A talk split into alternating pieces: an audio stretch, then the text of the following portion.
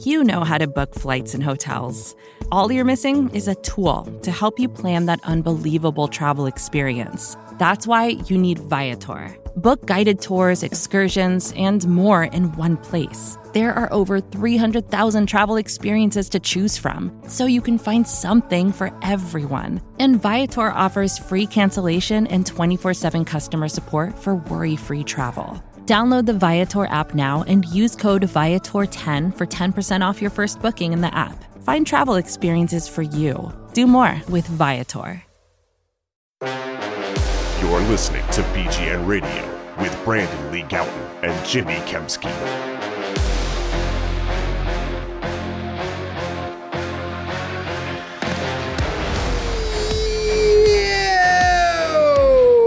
Going on? It's BGN Radio. I am Jimmy Kempski with PhillyVoice.com. With me, as always, is Brandon Gowton from BleedingGreenNation.com. How are you, Brandon? Jimmy, I am glad to be here with you on BGN Radio episode number 91. There's a lot to talk about, I guess. Kind of, kind of, kind of a big topic this week uh, on the podcast. Receivers all day, all night. Jimmy, I don't know how about you, but after the game, the Eagles game on Sunday, where they beat the Bears, I don't know if there's ever been, aside from like the you know Carson Wentz going down against the Rams, Mhm. I don't know if there's ever been a more, or, or I guess just in recent history at least, like it feels the feeling after that game to me at least was like they lost the game. Yeah, kind of. Even Doug's press conference on Monday, I thought was like that. It was it was like a press conference that happens after a loss, not a win. He's getting like grilled. Yeah, like uh, so I write I write I write my like quote unquote ten you know handing out ten awards after each game, and I wrote it and then I published it and sorry before I published it I you know I'm proofreading it whatever and I'm reading it and I'm like wow this is all negative like this Yeah. almost this entire thing is negative and I didn't realize I was doing that while I was writing it but uh yeah I mean it was there's a lot more negative things to take away from that game than positive things in my opinion it's just they got lucky that the Bears were basically just pissed away the entire first half of that game. I mean, their offense is horrible, That- and and they're not only bad, but they are they also played very badly for even for how bad they are. And I think the Eagles were very lucky they got a, a bad version of an already bad team on Sunday. They almost had negative nine yards in the first half. They, they ended Right. up with like what positive nine, but it, it, before that Trubisky scramble and then Andrew Sendejo being dumb and hitting him late, like the Bears had nothing going that whole first half. Yeah, so just coming out of that game, and I was I was pretty negative about it with uh, Michael Kist on the the BGN Radio episode ninety Eagles versus Bears post game show, Ah, and I'm I'm feeling probably even worse about the team because and the biggest thing has to do with the big topic of this podcast and the big topic of Eagles land as a whole and DeSean Jackson. Yes, There's a lot of different angles to this. Like, where are the Eagles right now, Jimmy? Like, and, and with the DeSean injury, like, so, so DeSean's out. He's had, he has surgery. Let's get into this. Like, who is to blame? Who would you blame? Uh, like, what are your thoughts on this? After that, like, we can kind of get into looking forward. Well, okay, so I don't think this is a hindsight being 2020 statement to be made, being made here, but clearly DeSean should have had the surgery as soon as he sustained that injury, week two. Like, I guess the Eagles were kind of saying that it was DeSean's decision not to get the surgery, Mhm. but we don't know what the conversation was there between the Eagles medical staff and DeSean. So I don't know like where to pass the blame on him not having the surgery, whether it's on DeSean or whether it's on the Eagles for, you know, not communicating with him well enough on, you know, sort of uh his time frame for recovery with surgery versus not surgery. I mean, there's the Eagles are just really f- terrible with communicating injuries to the media and the fan base. And when you do that and you have a situation like this, you're basically leaving the fans and the media to sort of guess on what's going on, and that's not really a good thing from their perspective. I mean, I don't I don't know who to blame on the situation, but you know, certainly if I'm DeSean, I'm not happy about, you know, being blamed for, you know, not wanting to have the surgery. And, you know, credit to him, he did work hard to get back and he rehabbed as far as I can as far as my, my understanding goes, he he he reharmed re. He rehabbed he re he reharmed uh you know very hard to try to get back you know and playing with the team again and obviously we saw what happened when he came back against the bears gone immediately what was it four plays that he played Four snaps, yeah. crazy One reception. Uh, obviously you know he should have had the surgery week two and he would have been back i remember at the time that Dr. Chao, the Yeah. former NFL doctor, he had put out that if he has surgery, it's going to be four to six weeks. And I remember reading that and thinking, well, that can't be right. like, you know, that can't be right, or else they would have definitely done that, right? Like, that's a no brainer to just have the surgery, come back from it, and be close to 100%. And, you know, you go forward with a. With a healthy DeSean Jackson and an offense that actually has a speed element and can open things up, up underneath, and you actually have a legitimate NFL offense. But the better option was to have him not have the surgery and play through pain whenever he does come back. It doesn't make any sense. It doesn't make sense. I also like I don't know much how to believe like that Doctor David Chao thing. Like, oh, he just has the surgery because it, it seems like that's like a big sentiment among Eagles fans. It's just like, well, he should have had the surgery and it would have been 100 percent fixed and everything would have been fine right now. Like that doesn't pass the smell test to me. Obviously, me not being a doctor, so maybe I'm just dead wrong on that. But that just seems like a little bit too good to be true. Like, is that crazy to say? But the time frame now is also, you know, or the original, the, the one that came out with the John Clark report is four, was four to six weeks. But is it really though? That's what I wonder. Like, is, is that that's being put out there? Well, now now it may not be because it's a full tear. Right. It's to, it's torn off the bone now. And here's I, I do want to include this. I, I hate having these conversations where we're totally just poking around in the dark because we don't know nothing Dr. about Dr. we, don't, we don't know anything about abdominal tears. So definitely do subscribe and follow us and read our work. Yes. we, we know what we're talking about here. Uh, I, I want to read this from John Clark. He, he put this in his original report. Uh, this is a quote. DeSean opted to not have surgery seven weeks ago because it is a really tricky injury. Some players can recover just by rehabbing. Some core muscle surgeries are successful, some aren't. Some players say their injury is worse after surgery. Mm, Some okay. players still feel soreness and pain even after surgery. And that's end quote. And what I will include there is Mack Hollins had a core muscle surgery and he was out for, I guess he actually had two. But either way, the fact that he had to have two, and also like the fact that he was out for like 15 months, just makes me believe like this wasn't as cut and dry as like DeSean has the surgery. He's 100% fine. Because, like you said, doesn't that seem pretty like obvious to do that at that point? So maybe they were just dumb and didn't. Okay, I'm not ruling that out. It, it seems too good to be true to me. Like that's that's kind of where I come down on it. The back in the day when Andy Reid was still the head coach, they had a the the head medical guy was Rick Burkholder. Bur- Bur- Burkholder, and he was awesome. Like he would. He'd- You'd see him come walking down the hallway with like a skeleton, or or you'd see him like come out with like uh, walking down the walking down the hall with like a you know a skeletal foot, and you're Yeah. like, oh, we're gonna get a learn on now. Like I remember him talking to us about, I think it was Todd Herremans'. Hmm. a small broken bone that he had like in the middle of his foot. And he showed us and he allowed us to take pictures of it. He was like pointing to like where the bone is. And he gave us a full detailed description of the injury comparable players who who they found had the injury in the past and how long their time frame was for recovery. And it was awesome. Like it was really helpful for you know us. And then also of course you know the fans benefit from it because they understand what the injury is when when the expectation of when the player should be back so on and so forth. And it just seems crazy to me that they don't just do that. Like why wouldn't they just do that? Just be upfront with the injury and then you don't have all this nonsense going on. Seems better for the players too. yes and then they don't have to answer anything about it. We already know. Yeah, uh, uh, it seems like there's really not a lot to be gained. I, I, I guess the the reason the Eagles do it, the best reason I could come up with is what like they're they're just totally fake sense of competitive advantage. Is that it? it's got to be i mean i'm sure that's part of it again i don't know what really the advantage is Yeah, me neither. but like, it seems like they're always motivated by that for a dumb reason. you know, now that we know that DeSean is going to be out, moving forward, what do they do? So I think a big reason why there's such a negative feeling, at least for myself and the people who complain on Bleeding Green Nation, who that I'm I'm posting these very depressing wide receiver stats over and over because I, I can't get over it. Like I yeah, can't get over. crazy. O for October for Mac, and then O for November so far. And JJ, what his his two catches were? When were they? I mean, they were really early Against in the like the Lions or the Falcons, yeah. Uh, yards per game over the past six weeks. Alshon Jeffery, fifty point seven. That's your number one wide receiver. Probably by far too, right? Yeah, oh yeah, Nelson Agholor is at nineteen yards Ooh. per game. This is You're what's, what what time frame is this? Uh, past six weeks. Okay. So since the Packers game, I guess. 19 is all for him? 19 yards per game. For, for, Nelson? Oh my God. 9.4 million this year. That guy is making. Great. you great you call. love you love saying that every chance you It's get. crazy. It's insane.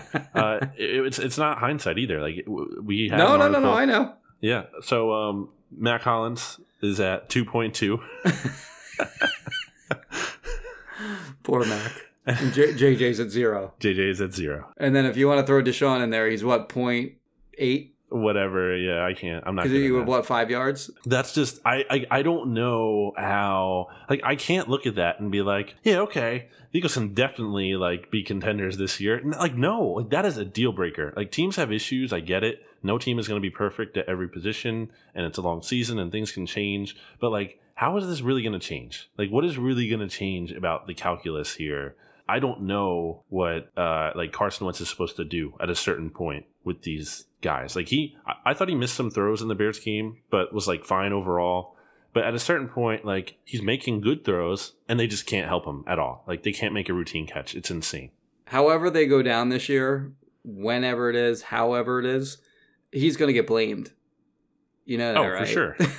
He already is. Yeah, he That- already, already he already is. But when they actually finally do meet their demise, and, it, and it's coming, like they're not winning the Super Bowl this year, he's going to 100% be blamed. He is. And it's just like, I get the idea of a quarterback is supposed to elevate his team.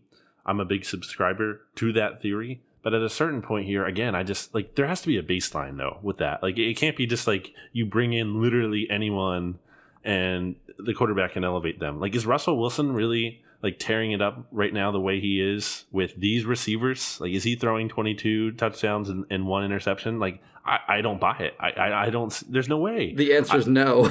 yeah, how? Like these receivers are just like they're objectively just not good. Like I think that's very fair to say. I think it's Yeah, very I- clear. I think Tyler Lockett and uh, DK Metcalf are slightly better than uh, anything the Eagles have right now. And now Josh Gordon too. We'll see how that goes. But the Eagles obviously passed on him. That was after we did let's, our show. Let's discuss him. Bef- but we'll, I mean, we Sure. gonna we are gonna get to him and uh, maybe uh, Antonio Brown after the first break. But let's let's just do that now. So Yeah. Josh Gordon was available. The Eagles could have put a claim in on, in on him because they had a worse record than the Seahawks, and therefore were ahead of them in the waiver order. Would you have taken a chance there? like I don't think Josh Gordon is this catch-all like answer or like this you know magical fix, but like why not? He was making one million dollars. Like you're claiming a one million dollar salary. Like there's no reason not to, in my opinion. Like why why would you like this all this stuff about oh his attitude isn't great, locker room, whatever. Like I don't care, man. You guys are in dire straits. Like okay, JJ Arcega Whiteside, great kid, like you said, great locker room guy. He has zero yards. Like, how is that helping this team win? Like, Right. It's it would be a desperate move. They like I think they needed to do it, and now you're gonna have to face him in a couple weeks and and watch him like torch this secondary. Uh, I think it was uh, Jesus Zoidberg who Yes. made this point that um, they do have intel on. I like how you brought that up. Like that's a name people would just know in general. No, no, no offense to good friend Jesus Zoidberg, listener of the pod. who, just like who got user. who got kicked off of Twitter for Yeah. I forget what it was, but it was for like basically nothing. Um, when all these other crazy you know people are running around on Twitter doing all kinds of disgusting stuff. Anyway, he got kicked off. So he's he's there on on, on a new name, but Jesus Zoidberg, as I know him, uh, made the point, and he I don't think he was saying it like I don't think he he was saying they shouldn't have signed Josh Gordon because because of this, but he did make the point that Andrew Berry who the Eagles hired uh, this offseason, you know, to take on some of the Joe Douglas type of roles. Uh, he was with Cleveland for a long time when Josh Gordon was there. So they, through him, you know, they do have intel on him. But, you know, again, as you mentioned, he's way better than anything else they have on the roster. So, and he was sitting there for free, basically. You don't have to give, any, give anything up to get him. I think his contract was like two million or something this year like one million for half of which, of well, year. half of which is already paid. Yeah. Yeah. I mean, I'd have signed him. Imagine like the fan base would have gone nuts if they claimed him, right? like how is doing nothing the answer? That I would think have that given. is- I think it gives the team the some answer. juice too, like in Yeah. the next game. I think a big issue with this team as a whole, and this is kind of a, a bigger point here, is like hubris. I think it kind of comes down to that to some extent. I think it's like because the message was last week, oh, we're getting guys back from injury, including DeSean, and it's like we don't need to do anything. We're good as we are. And nope, you're not clearly. On the Andrew Berry point, I mean, he might be good. I don't know, but do those Brown guys, do the Browns guys really know what they're doing? Uh, you know, looking how the Browns are are kind of yeah. going here. Yeah, they hired Freddie Kitchens, which I mean, again, this isn't even hindsight being twenty twenty. I mean, that I, when they hired him, I was like, my mind, I was like, what? That guy seems nuts. like that guy does not seem like a stable guy that can that can you know sort of cater to the needs of 53 different players, especially that group of players. And man, their season is going south very quickly. But so yeah, your point is is right there that you know I don't know you're going to be digging from the. uh from the uh, the Browns intelligence well, but that's a whole. I'd love to know what the reasoning was why they didn't put in a roster claim on him. I'd love to know ex- like precisely what it was. Yeah, And may- maybe maybe they do have a very good reason. Maybe maybe they do. I don't know. But it's hard to imagine it being that bad where you're like, you know what, we're all right with. Well, we shouldn't say they're all right with Matt because they, they are going to sign Jordan Matthews more than likely. So you broke the news. we'll, we'll get to that in, in momentarily. But before we get to him, how about Antonio Brown? Would you take a flyer there? No, I, I don't even think you can. Like, he's going to be put on what, like the the commissioner's uh, list. Like, sus- he's going to be like suspended if he, he got re-signed, right? Like, he wouldn't even be able to play for whatever. Like, I don't that- think he's ever going to play in the league again. Yeah, that's not. And clearly, like if if you're not paying attention and haven't been paying attention to the Antonio Brown saga, like how could they possibly rely on him? Like to to actually like be ready to play and get ready to play and like I don't think you're paying attention if you if you think that's a real solution. A lot of people asked, but no. Let's take a break, and we'll come back and uh, talk a little J Matt. Back into this.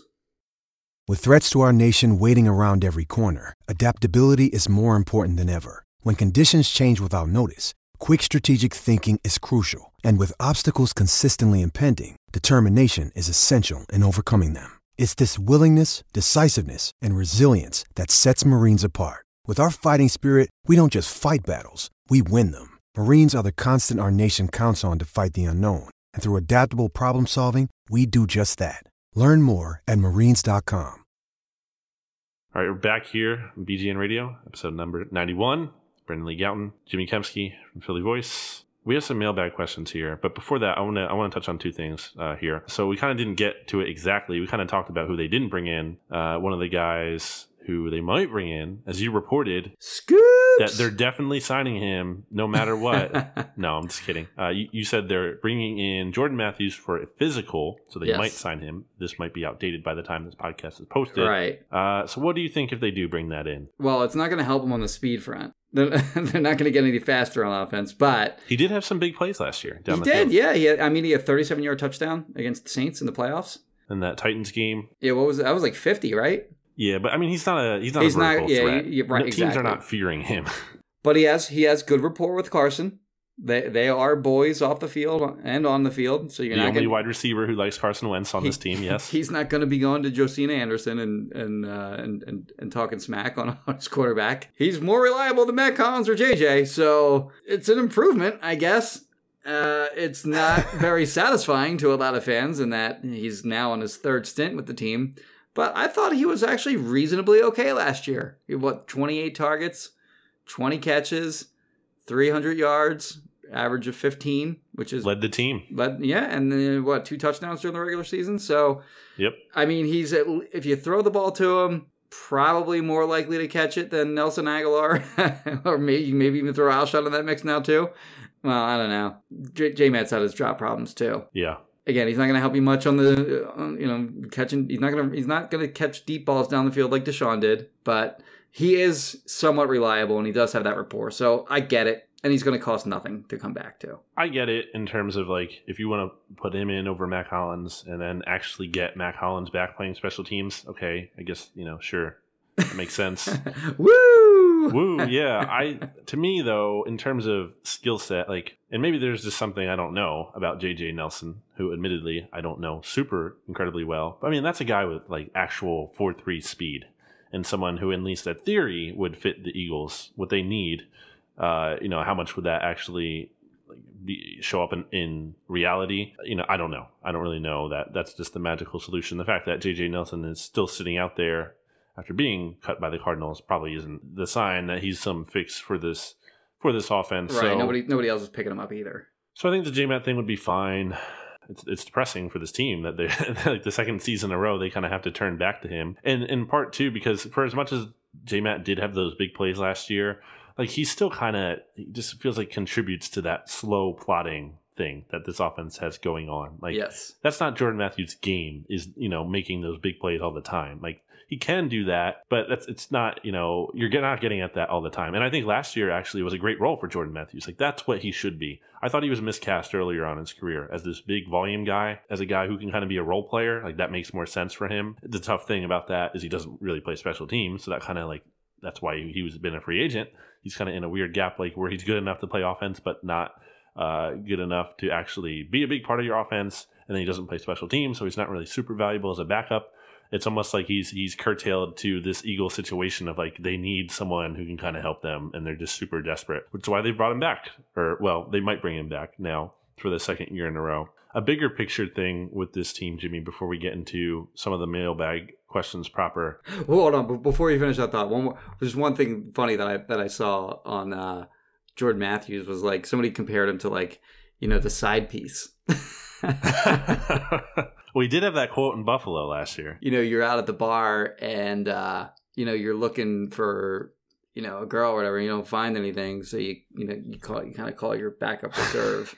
not that I would never do such a thing. That's not right. My, this is just all hypothetical. Yes, but that's what they that's what they kind of compared uh, J Matt to. It's been a weird career for him. You know, second round pick. Uh, they trade him away as a throw in in that Darby trade. Like it wasn't even a main feature of that deal. The offense got so much better. I felt like without him, yeah, because I felt like he wasn't like he wasn't helping this team in terms of like, he, he there was were there was too there, like you know how you know there's too much Ertz quote unquote. Yes, that was that's nonsense. But there certainly was too much Matthews. Agholor was just so much more dynamic in the slot than he was. Like he was someone who was actually quick. And it's weird now that Jordan Matthews is coming back and potentially being better. yeah, Nelson Agholor for what this team needs. Full circle getting back to what I was thinking about this team as a whole. Yes. Like this stupid dumb team that is playing this garbage brand of football that I've been complaining about all season, really since last year.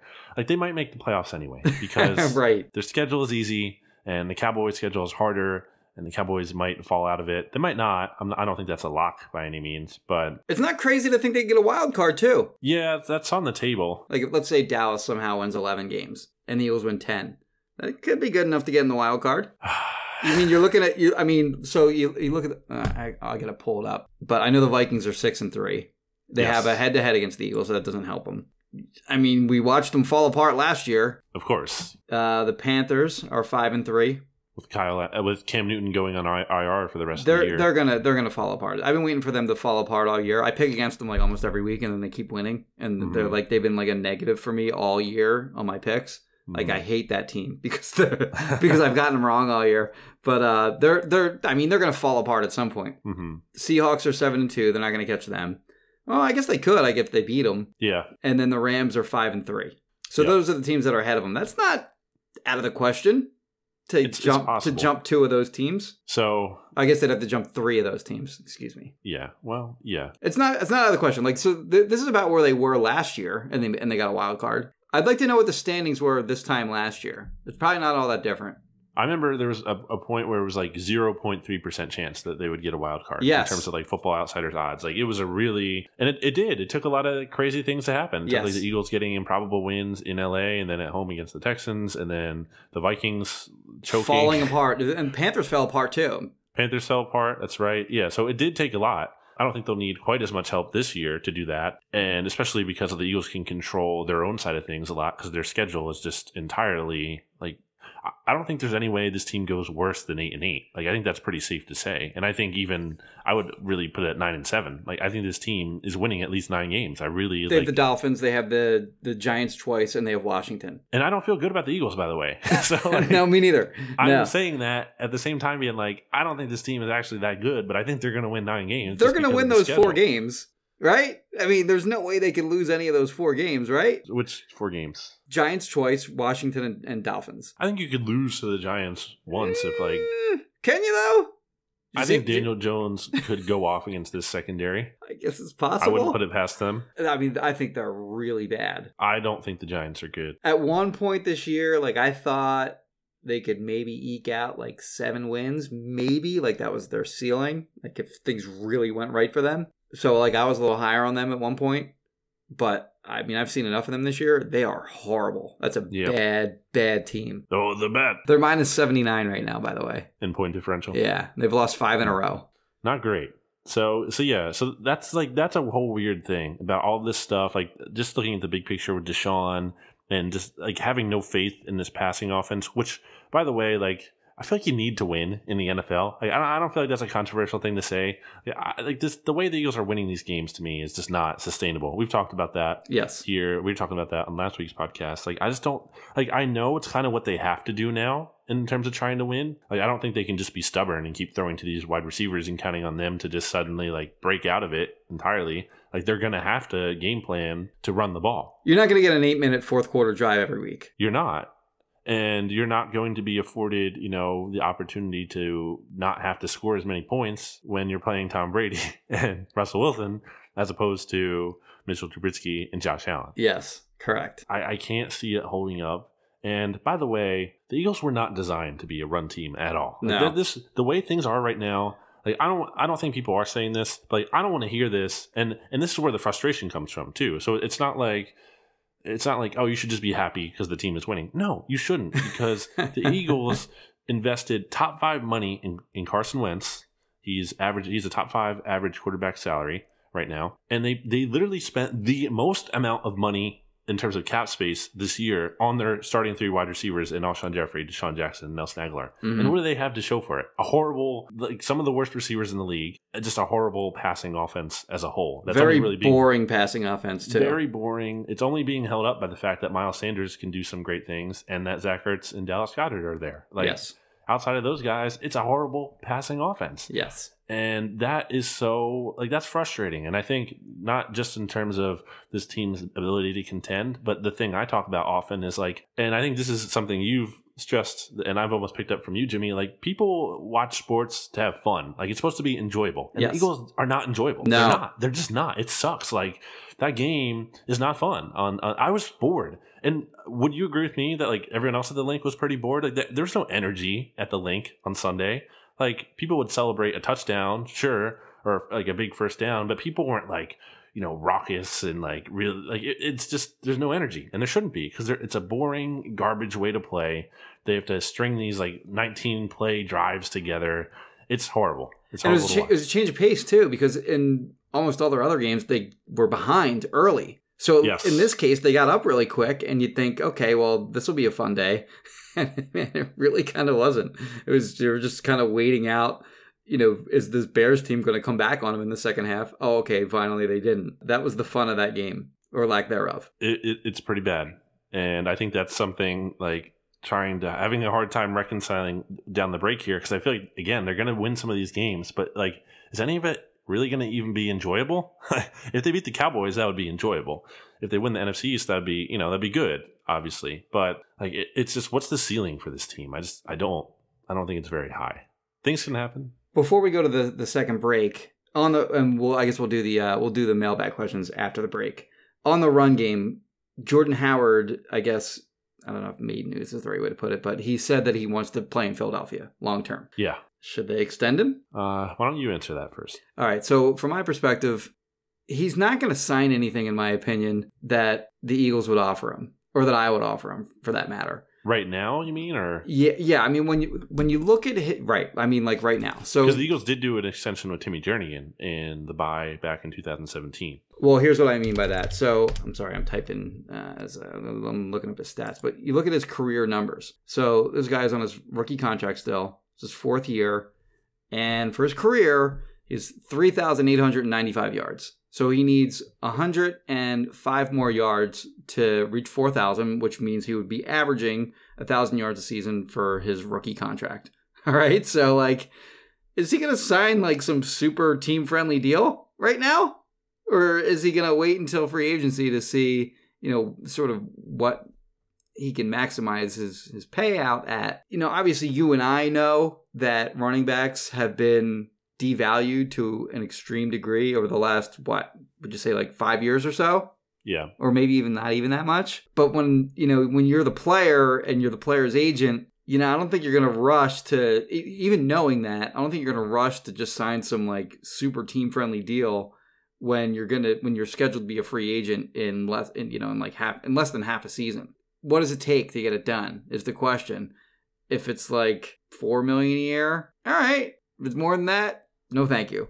Yeah, I think it's going to be a situation where, like you're talking about, you see all these stats in terms of volume, which matters in terms of agents and stuff and negotiating. Like Jordan Howard's agent is going to bring that to the table that he is like among the most rushing yards, along with Zeke and all these other top of the market running backs.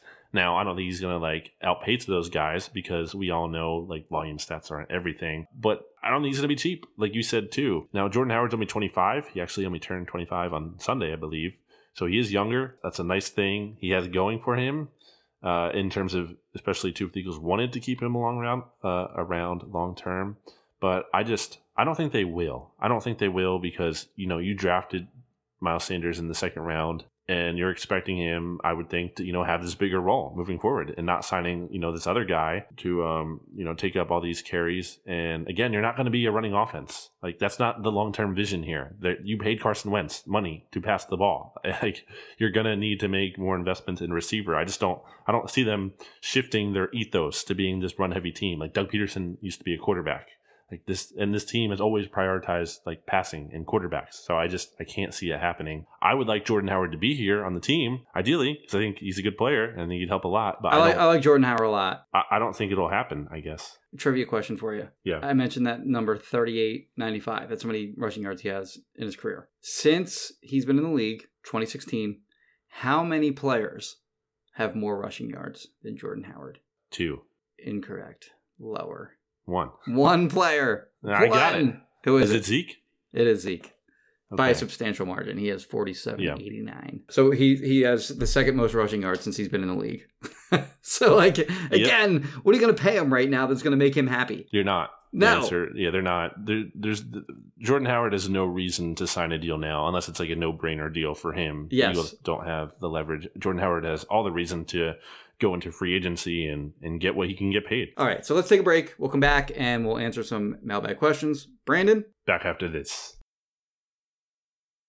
Okay, we're back here on BGN Radio, episode 91. Brandon Lee Gowton, Jimmy Kempski here with your mailbag questions, Jimmy. Uh, let's start it off here with a question that has nothing to do with the Eagles, but is very important, and it comes from our good friend Killicow. Do you know who Killicow is? I love Jimmy Killer Kempski? Cow. I've never met him, but Okay, neither have I. I internet know him. Yes, same. Very, very funny guy. He does the Bill Simmons impressions. They're really good, really funny. If you haven't seen those, go check those out. Okay.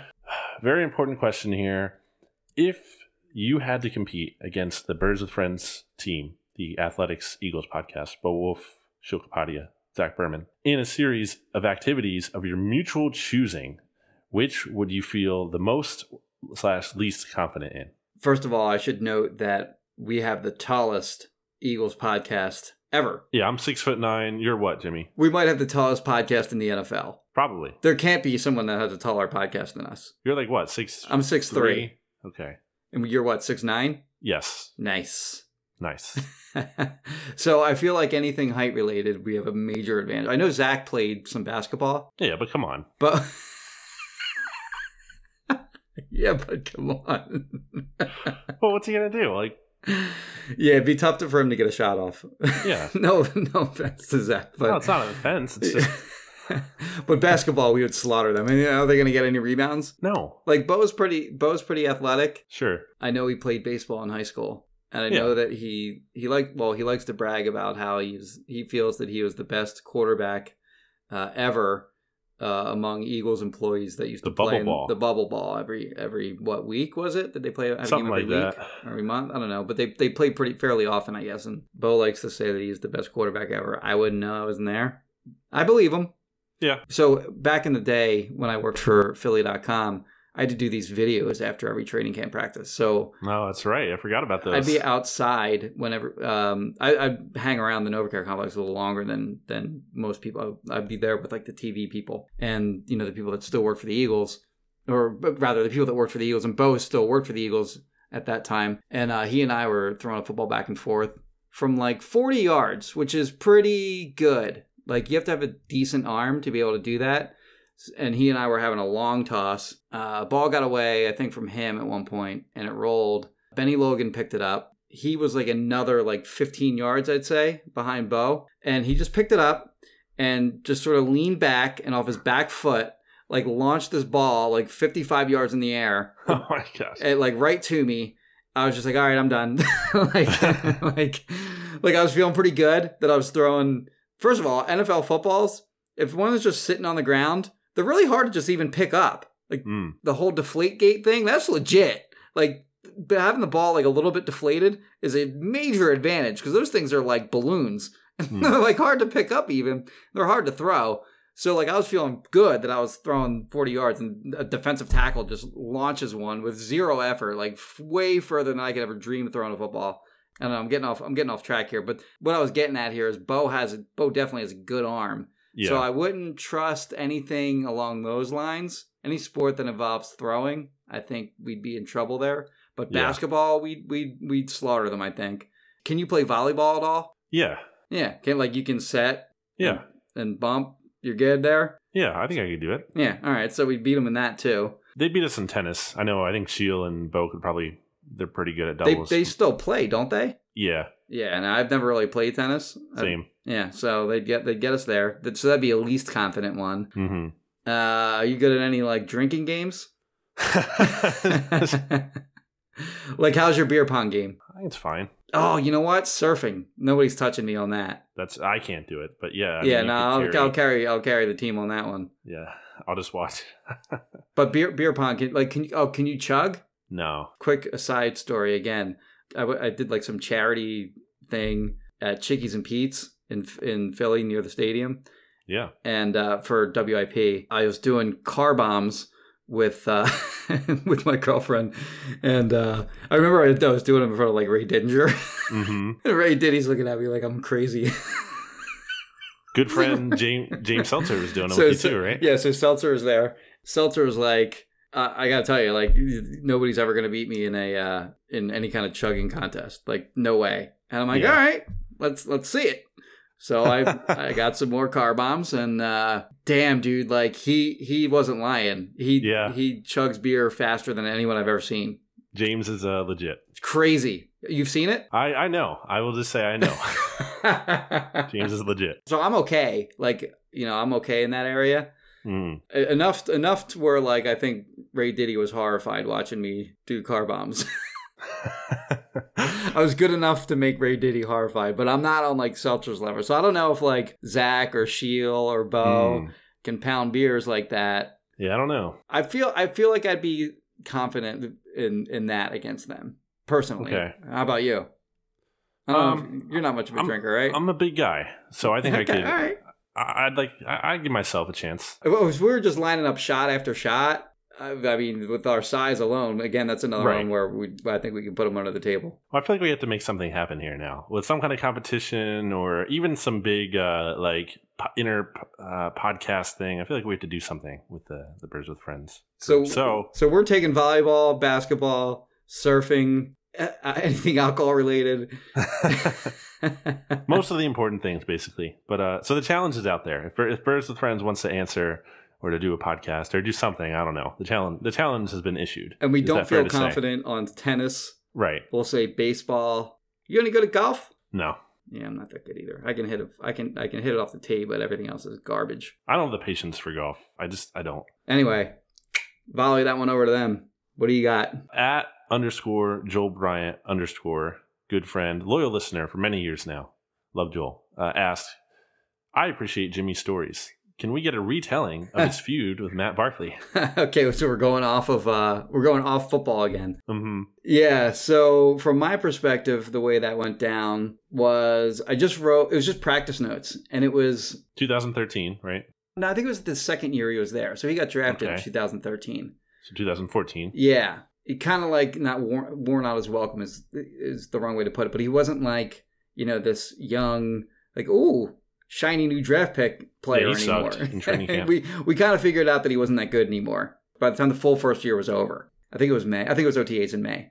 And I was just doing practice notes. It wasn't even like the headline of my notes. It was like probably like the fifth or sixth note down where I just had an observation and it said that he threw an out route, or is it, I don't know if it was an out route, but it was some kind of sideline throw that required, you know, some kind of arm strength to get it there.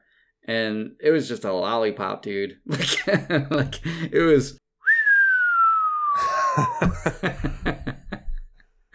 and someone picked it off. It was just bad. I just noted that that's what he threw. And then I added color saying something to the effect of like, you know, he's going to be limited with with what you ask him to do, and I don't think that he's going to be a guy that can, you know, be a long-term starting quarterback because he's always going to be limited by his weak arm. right? All right, yeah, I used the word velocity in there somewhere because okay. somebody on Reddit, on Eagles Reddit, they, they posted my practice notes. They didn't just have they didn't just use what my headline was. They took that one bullet point and they I guess they felt that that was the most interesting point in my notes and they made the headline basically something to the effect of like Matt Barkley has like a noodle arm. so that's what showed up when on this, you know, all the like the list of uh, you know, articles that Reddit's linking to was you know basically Matt Barkley sucks, right? So Barkley was a a reader of Reddit. He would like hang out there and comment apparently on Reddit every now and again. And he would do like uh, you know, AMAs there. So he saw that. He commented he wrote as if like I'm the one that posted it. Like I had nothing to do with posting it on Reddit. But he but he commented, he wrote, Shut up, Jimmy.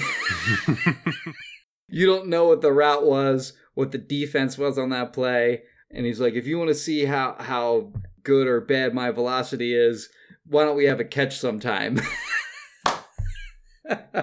he really got you. Yeah, so like everyone's like, ooh, and people are like tagging me like crazy on Twitter, like, like ooh, Barkley got you, son. What?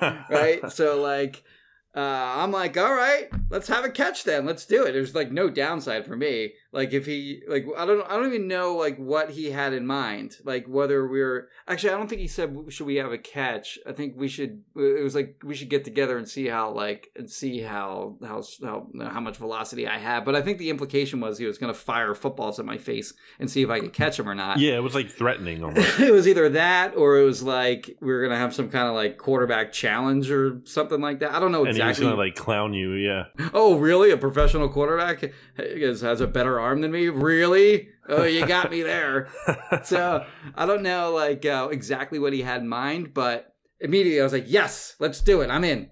Whatever you have, whatever it is you have in mind, let's do it. And then like he just disappeared thereafter. Mm. So what happened was one news outlet picked it up. Like a blog or like no, like a like a national news outlet. Oh wow. There's just one initially, and once they put it out, then like ten others picked it up.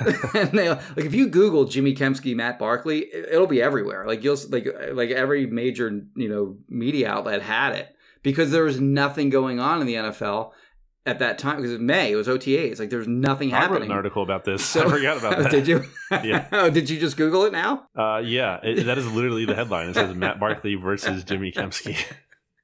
That's awesome. So yeah, I mean, it was everywhere. Like there, there, were like radio stations around the country, like calling me, like, uh, "Can you come on our show and talk?" And I did one, and like the host was like, uh, "Who who made you quarterback evaluation god?" And I'm like, uh, "Nobody," but like I've seen enough quarterbacks live to know who has a arm and who doesn't. So like I think I was on pretty solid ground being able to identify someone that doesn't like have a very good arm. But uh once I did one and they were like jerks about it, I was like, yeah, I'm good. Like I'm, I'm good on the I'm good on the interviews from now on. So you went on with Francesa and then you didn't do anymore. I think it was a show in Denver actually. It wasn't hmm. Albright, mm. but it was some, it was some show in mm. Denver and they're jerks. So I was like, oh, I'm done with all that. But yeah, it, I mean, it blew up. It was it was everywhere. Whenever that happens, like your whole day and possibly days are just like that one was fun but like your your whole like your whole life is like you're just getting bombarded with like you know all kinds of stuff on online. But that was fun like that was uh that was that was and ever since like after that anytime like I'd be near him in the locker room he'd be like staring me down. Mm. he was he's probably the player that hates me more than any other player Fair, probably fair to say. Yeah. Any reason to think the Eagles will be any better next year than they are now? This question comes from Kine John, K I N E J A W N. Uh, what do you think, Jimmy? Is there any reason to think the Eagles will be any better next year than they are right now? So I guess the question there is: Are they an ascending team or a descending team? I think is what he's Hmm. getting at, and I would say it's the latter. Uh, Really? yeah, I don't think it's an ascending team. No, how could you? it's the They're second old. oldest team in the NFL. They need a lot of work. They've had ten draft picks the last ten years, or the last two years. That's a descending team. That's a pretty easy answer, I think. I agree. I don't think They won the is- Super Bowl. They're not going like there's. It's, Yeah. They're not going up from there.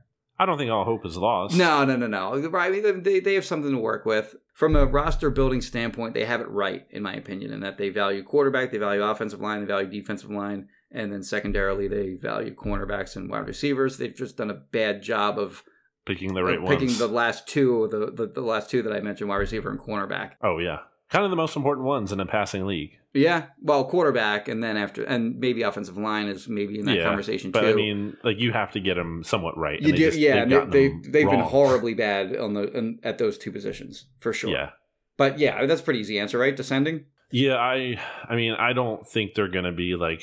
I don't think they're dramatically descending in that they're gonna like win five games next year. But um, I, as long as Carson Wentz is here, like I feel pretty good about their ability to at least be some kind of contenders every single season. But they they have to get those spots better, specifically cornerback and wide receiver. And speaking of the wide receiver position, before we take our our next break here, this question comes from J double underscore Rich. In all caps, Jimmy. double how can we double get, underscore? ha- double underscore? How can we get rid or how can we get out of Alshon's contract this offseason? That's a complicated answer. They kind of can't almost, They right? can't, well, okay, so it depends on how you look at it. Um, Which is insane, by the way. But while you do this, like, I that is the, the most perplexing move I think they've made of the offseason, right? Like, that has to be their most confusing move out of anything they've done, any single signing or anything. The decision to guarantee Alshon Jeffery's contract for the 2020 season, like, is just perplexing. so the, if they cut him next year, it's twenty six million in dead money. That, so they can't basically. if you trade him, it's uh, it's only like it's seven six, hundred it's k, sixteen million in dead money. And and it's seven k. yeah, right. in- It's in, uh, in re, yeah. in reverse. This, You this- lose. This is a wrong way of putting it, but in reverse cap savings. You, Yeah. yeah. That's one way to look at it.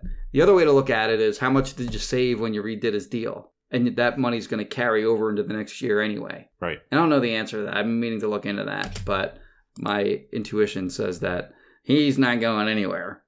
he's he's on the team through 2020 at a minimum, and then he's probably also well, nah. I guess he'd be gone after 2020. If he has a season like this year, next year, then he's for sure gone. I mean, it's just crazy to think that they could have gotten out of this contract after this season, And they they absolutely would have to if they hadn't re-upped him. and they drafted his theoretical replacement in the second round. Where they're here, where they now they can't get rid of him, and the contract is looking like an albatross if he continues to struggle the way he has. And I think Alshon hasn't been like his game against the Bears was obviously the worst game of the season, and I don't think he's been that bad in every single game. He's been their best receiver, like by far, which isn't really saying anything. He's only getting older. He's gonna. He's what? He's twenty nine now. He's turning thirty. Like this is just not. This is not very. Uh, this isn't trending in a good direction. He turns thirty in February. He's just not been good. Is uh, really all you can say about Alshon. He just he just hasn't been a good player. and he already has like an you know an, an injury history too, Mike. So like you don't feel good about it. Yeah, and he uh, he hurt himself again this past week. He Uh, had, Mike, did he you had- fart? He had the. I never farted. That's ridiculous. The Daily News. they lie about everything. All right, we can take a break here, and then we'll get to our, our final questions and uh, wrap this one up. Back after this. Back here on BGN Radio, final segment here. Brandon Lee and Jimmy Kempski. Jimmy, from our friend here at Mudasir Ali 94, he asks, should the Eagles move on from Sidney Jones? Well, it depends on what he means by that. They're not going to cut him now, and they're not going to cut him during the offseason. I mean, he's got some value, right? I mean, you can trade him for something because he doesn't cost anything, and somebody will go, Mhm. "Okay, yeah, I liked him as a college prospect. Eh, I'll throw you a seventh round pick for that guy, sure." Joe Douglas. So they're not going to cut him. What do, what do you get for him? I don't I don't know. It's it's Kiss and I were talking about this on the recap show that's kind of like, man, I feel like Sidney got lucky with with all the way, like with the way that game went and how everything went. Like that almost got buried. The fact that he was a healthy scratch as Yes. your second round pick in 2017. I know Doug was asked about it, but Bad still, for his brand. and, and Doug's answer just really interesting. Uh, he's in a great spot right now. Okay, no, he's not. He's actually in a. I mean, Right. he's in a good spot for the Eagles in the sense of now he can't uh, hurt them when he's active and he's on the field and he's you know not playing well. But I mean, again, second round pick. I think that's a that's a huge thing that I, I didn't stress on the recap show and I wanted to get to the fact that that pick is a bust and the fact that like the JJ Arcega-Whiteside pick is not a bust just yet. it's not. he's not off to a good start. not off to a good start. I mean, like to completely miss on two second round picks like that, if that's the case here, I know drafting is hard and not, you know, it's not this, it's not like there's teams that are just always consistently awesome at it. But I mean, to miss on two second round picks in such a short amount of time, and not just miss on them in the sense of like you got someone who's like a backup or you know kind of a role player, like miss as in like they can't even play is like a huge like it's a it's a big deal. It's kind of a really bad thing. I don't think the Eagles should be in a rush to move on from Sidney Jones just because he's so cheap, but I am also not opposed to Oh, oh, we got breaking news. what happened. I just got a text from somebody. They did somebody. it. They did it. They did They it. they, cut did Sendejo. it.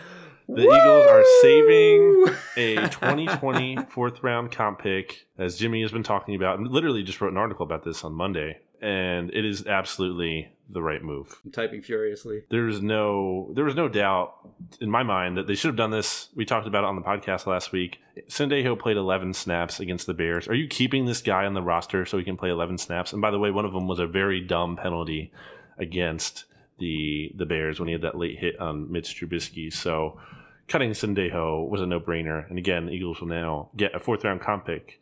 Uh, no one would have traded a fourth round comp pick for Andrew Sendejo. My mentions are out of control right now. I am sure they are. Oh man. There you go. And that potentially opens the roster spot for the receiver the Eagles will sign, maybe J Matt, as talked about earlier. So there you go. Wow. Big day for I'm, Jimmy. uh, I'm gonna pour some Gatorade over my head. It's a, it's a huge day for Jimmy because between the JMAT, you know, report and uh, Sendejo getting cut, I mean, it's just My phone is blowing up too. This is out of control. Uh, okay. So let's blow through the rest of these questions then. Yeah. we, Um, we both got it right. yeah. Let's let's get to the JJ Arcega-Whiteside one since Yes. we're kind of on that. Um, like, why isn't he playing, Jimmy? Well, he is, is my first part of the answer. Uh, he's not playing as much as he should be. I guess why isn't he playing over Mack Hollins? Right. Yeah. Okay. So that's maybe the better question. But I will say this. So before I get to that part, I will say that he is playing. What does he have? Like 170 something snaps on the season? Uh, something low. I think. Well, in the, past uh, six games, I think it's like forty-four. Okay. But I mean, on the season, he has 170 something, I believe. Yeah, because he played a lot in the Lions. He has two Falcons games. catches. for 14 yards. Yeah. He's played enough where he should have more than two catches, clearly, right? We can agree on that, right? Yes. Okay, so that's part of it. I mean, that's part of the reason he's probably not playing over Mack Hollins, and I think the I think the answer is pretty simple. Eh, Maybe he will be good at some point, but right now he's just probably not very good. Yeah, I think that like isn't that uh what's the phrase? Oc- Occam's razor. Like this sometimes the simplest explanation is the correct one. Yes, And I think that has to be like what this is. It's like, okay, I think the Eagles coaches are very aware that Mack Hollins only has uh well, he has no catches since September. And this whole nonsense about like they're cross training him at a position, whatever, like, no, I don't buy any of that. If JJ Arcega-Whiteside was like balling out, they would not be like, well, we didn't cross train him at a position. Like, no, that's just that's a bunch of BS to me. Like that's something you say to kind of protect the player. And to me, that's what they've done here. I guess you want one more question, Jimmy? Here, yeah, we'll do one more. Okay, so this is a big one. It's actually from me. Uh, very nice of me to At throw my own question Gowton. in here at Brandon Gowton. I didn't even actually tweet this. I just wanted to ask you, what is your go-to Wawa order for a meal? Not so not just like you're picking up like a pretzel. Like you're, let's say you had to eat a meal. Like what are you getting? You're, Yeah. you're ordering something from the touchscreen. Maybe it doesn't have to be the touchscreen, but that's what let's I do let's do touchscreen. okay. Oh no, I guess meal is fine too because you can get pick up like those uh, The sizzly- salads. sizzlies are they called? The sizzlies. All right. Well, so I go touchscreen. I usually get the turkey. I'll go bacon. I'll go oregano, pepper, a little bit of oil. That's it. I think people. super plain. are going to be appalled by my order. I think you're going to. I thought you were going to say they're going to be uh, appalled by my order. no. Um, so I would get a classic roll, pepperoni. The whole thing is toasted, cheddar cheese, extra mayo, ranch, a little bit of oil, Ugh. lettuce, pickles, banana peppers, salt, black pepper, oregano, and then I get bacon on there too. All right, I respect it. I mean, that's that's it's a pretty like. There's a lot of there's a lot going on there. It, I don't do this very often. We're obviously. opposites on that because mine's like super basic. Yeah, well, all the options are just there in front of me, and I like. I'm, it's kind of like I'm a kid in a candy store, and I just can't resist. It's like, oh, I want all of these things on the sandwich, and obviously, I'm a big guy. I'm, I'm hungry. The final thing I wanted to get to, Jimmy, here before we wrap up is uh, obviously no Eagles game this week, but wanted to just quick pick here: Vikings at Cowboys. Cowboys are favored by three. It's on Sunday Night Football this week. Who you got in that one? Cowboys. Same. Kirk Cousins in primetime games. Yes. Do you know what it is? Do you, Uh, you you're, zero, you're 10, all- and one. No, no, no, no. That's that's uh, games where they've trailed at some point, at any Oh, point the during the fourth quarter, quarter in his Vikings career. They're 0 10 and 1. So basically, all that means is he doesn't have any fourth quarter comebacks. You're you're always. I feel like you're always up on the uh, Kirk Cousins uh, futility Well, stats. I have him on games against teams that finish the year with winning records. That's Okay. the thing I kind of came That, up that's with. yours. yeah, I, I'm I'm pretty sure I'm the one who made that popular. Like Well- I, I tracked that, and then it be, I, I'm serious. I, I am I am convinced I did because like I was always anecdotally I was just Oh, like man. Cousins never wins against good teams, and then I actually looked it up and I tweeted out those stats. Like they got like a billion retweets, and then everyone just kind of started using that. So everyone's welcome. All right, I actually wrote this already. I wrote my uh, picks this week, and I already wrote this. I'm looking it up. All right, Kirk Cousins is blank and blank for his career in primetime games. So we're talking Thursday night, Sunday night, Monday night, or Thanksgiving. How many games? Can you tell me how many? games? Nineteen. Okay, I'm gonna say he is like two and seventeen. Nah, it's not that bad. Okay, uh, like six and thirteen. Six and thirteen is correct for a winning percentage of three sixteen. Kirk Yeah. Cousins, and so you know, I guess he played. I mean, the Washington teams weren't that bad always. hmm, certainly this uh, Vikings team that he's on is very talented. Should be better than that. And I was I would assume that a lot of those Vikings games were in prime time because they were projected to be good.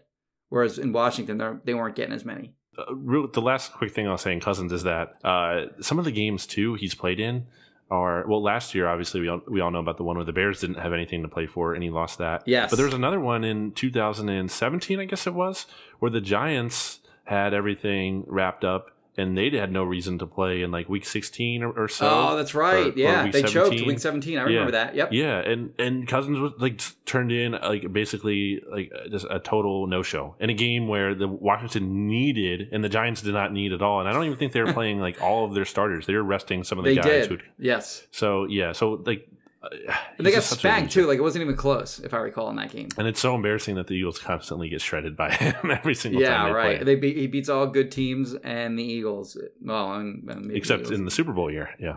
yeah. That just about does it for this episode of BGN Radio. Jimmy and I both have to write about Andrew Sendejo being waived. Uh, no final thoughts, Jimmy, or any Uh, well, I mean, it's a big day for my brand and the compensatory picks. huge day for Jimmy. Huge day. I'm J, gonna, J know, Matt scoop and they cut Sendejo. yeah. Boom. I'm just gonna ride your coattails here and just say, you know, that's that's my BGN Radio co-host doing all this great stuff That's right. to, uh, you know, just to kind of leech off of your greatness over here. So don't mind me. And Birds with Friends will see you on the basketball court. Yes. Yep. Challenge issued. We'll be waiting. Uh, that just does it. Uh, just about does it, I should say, for this episode of BGN Radio 91. Make sure you subscribe, rate, review, download, all that good stuff. We will have more content coming your way, even though it is the bye week. So we'll talk to you next time. Goodbye. BGN